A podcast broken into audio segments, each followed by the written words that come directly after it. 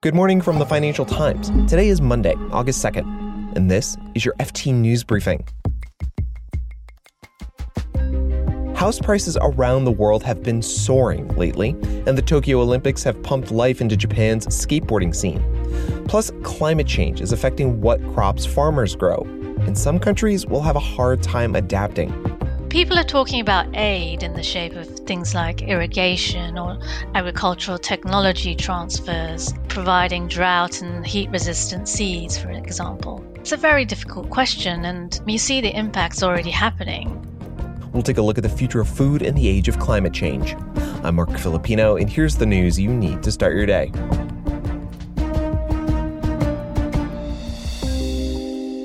From Australia to the United States and a lot of places in between, house prices have been going up. A review by the FT found that of the 40 countries covered by OECD data, just three countries experienced real terms house price falls in the first three months of 2021. Annual house price growth across the OECD group of rich nations hit nearly 9.5% in the first quarter of 2021. That's the fastest pace for 30 years. Analysts say that three main things are driving the price increases historically low interest rates, so it's easier to borrow, savings that people accumulated during lockdowns, and a desire for more space as people work from home. So there's a lot of demand and at the same time, not a ton of supply. Now, one economist says some short term house price growth is a good thing for the economy. People who already own homes go out, buy new homes, and can spend more due to the rising value of their assets. But if it goes on for a while, it could turn into an unsustainable boom that could eventually push activity into reverse.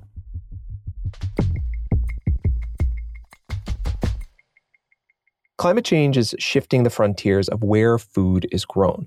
Farmers and agricultural businesses are adapting to warmer temperatures around the world and more extreme weather events. Just take North Africa and the southern Mediterranean region. It's a huge climate change hotspot. Emiko Terazono is our commodities correspondent. She joins me now to discuss what's going on in climate change and agriculture. Hi, Emiko. Hi, Marc. Emiko, can you describe some of the most dramatic changes in agricultural practices you came across when researching your recent article on food and climate? Yeah, Marc. So, um, a lot of stories I've written in the past have been about climate change making existing crops very difficult to grow.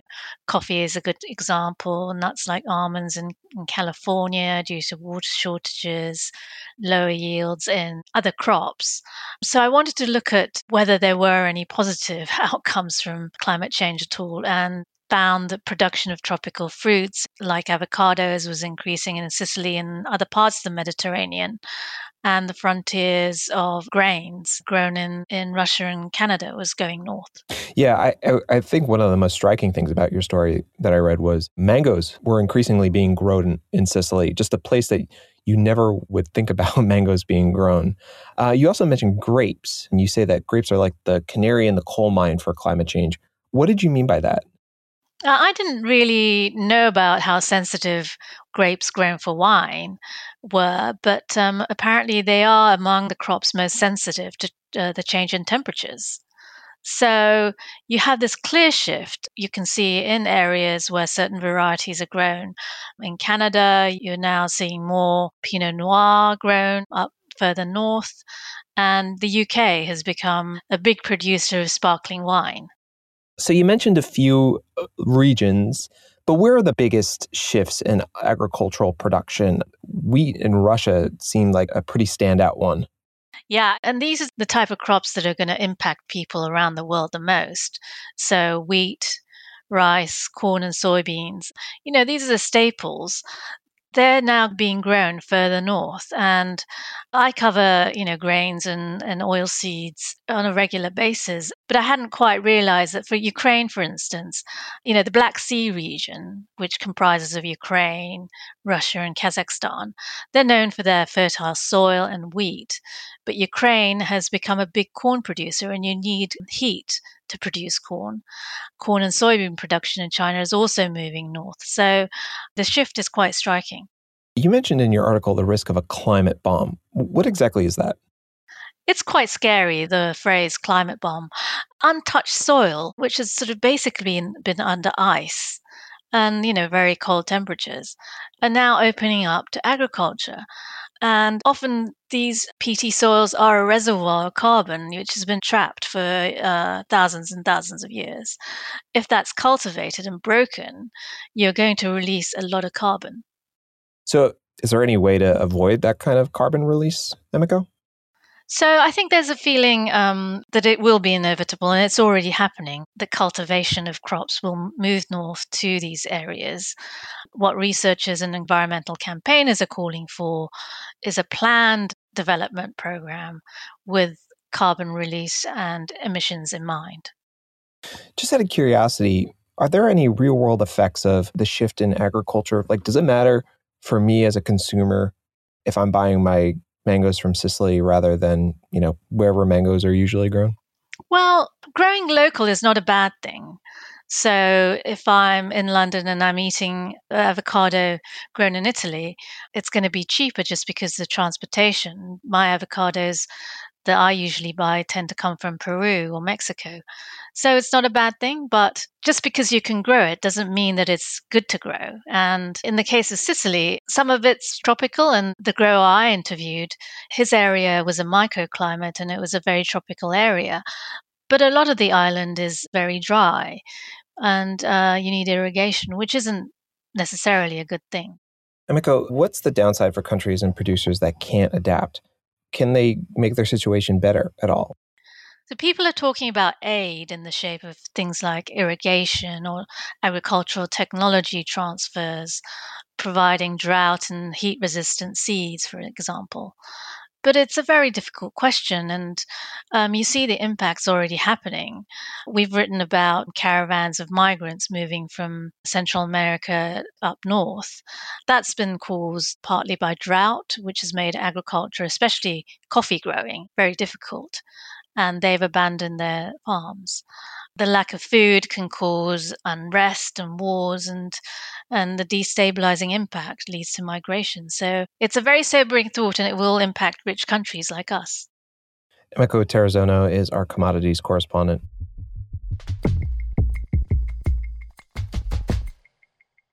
Skateboarding made its Olympic debut in Tokyo this year, and the host country, Japan, brought in three medals in the sport, including a gold by 13 year old Momiji Nishiya. Japan's success might be a bit surprising to some, though, since Japan has a pretty complex relationship with skateboarding. A lot of people in the country view it as a public nuisance. But this success in the Olympics might change the cultural winds. The FT's Asia business editor Leo Lewis explains the complicated background to skateboarding in Japan and what the Olympics might do to change it. Well, Japanese public spaces have quite tight rules, and one of them has traditionally been that skateboarding is pretty strongly discouraged. And so there's always been an element in which, I mean, in every country where skateboarding has had a sort of quite a subculture image. But I think in Japan, it's really been seen as a public nuisance. It sort of damages bits of public furniture. And skateboarders who, who are looking for places to skate often find themselves being chased away from one place or another, or they, they have to go late at night and so on. And it's not been easy. And it's also not a sport that has a great kind of official existence in Japan, which is why so many of its greatest talents end up uh, as professionals in, in the United States. You know, there's a rather different attitude towards it, and it's been a more established sport for a while. Back in Japan, a number of people who love skateboarding but end up having to kind of pursue it uh, in a bit of a cat and mouse game with uh, the authorities sometimes. Mm, sounds difficult for the athletes, Leo. But then Tokyo hosts the Olympics this year. Skateboarding becomes an official sport, and some of Japan's own athletes do very well. Uh, what does that do to the relationship Japan has with skateboarding? It's an interesting choice. So at these Olympics, we've introduced a few new sports, but skateboarding is possibly the one that may have been most surprising for Japan. And it's part of a kind of big push by the International Olympic Committee to introduce sports a little bit more urban and uh, maybe generate a little bit more interest uh, among younger audiences so on i think it's going to be certainly successful in that regard and, and by the way as somebody who's been covering a number of these different sports at the games the hardest tickets for the journalists to get have been the skateboarding and what a lot of these skateboarders have been saying as they come off the park and they're doing their interviews is what a kind of pleasure it is, what a sort of dream it's been to have the sport that they love legitimized, as it were, by the Olympics and now kind of brought into the mainstream in this way. lots of different athletes from different countries were saying that. It was a really heartwarming thing to, to see this long battle for legitimacy finally won. And, you know, Japan, it must be said, has really risen to the occasion. It's built an absolutely fabulous skate park. It's a kind of shifting attitude, particularly because, you know, in the first couple of days of this new sport being introduced, here we go, Japanese win gold in the men's and the women's street skate discipline, which is just the sort of dream start for Japan. Leo Lewis is the FT's Asia business editor. You can read more on all of these stories at FT.com. This has been your daily FT news briefing. Make sure you check back tomorrow for the latest business news.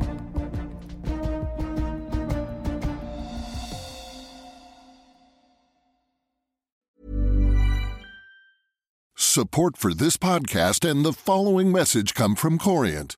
Corient provides wealth management services centered around you. As one of the largest integrated fee only registered investment advisors in the U.S., Corient has experienced teams who can craft custom solutions designed to help you reach your financial goals, no matter how complex. Real wealth requires real solutions. Connect with a wealth advisor today at Corient.com. That's Corient.com. Hi, this is Janice Torres from Yo Quiero Dinero.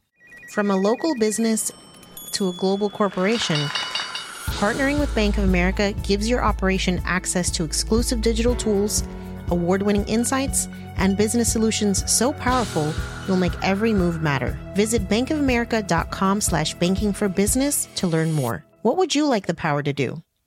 Bank of America NA, copyright 2024.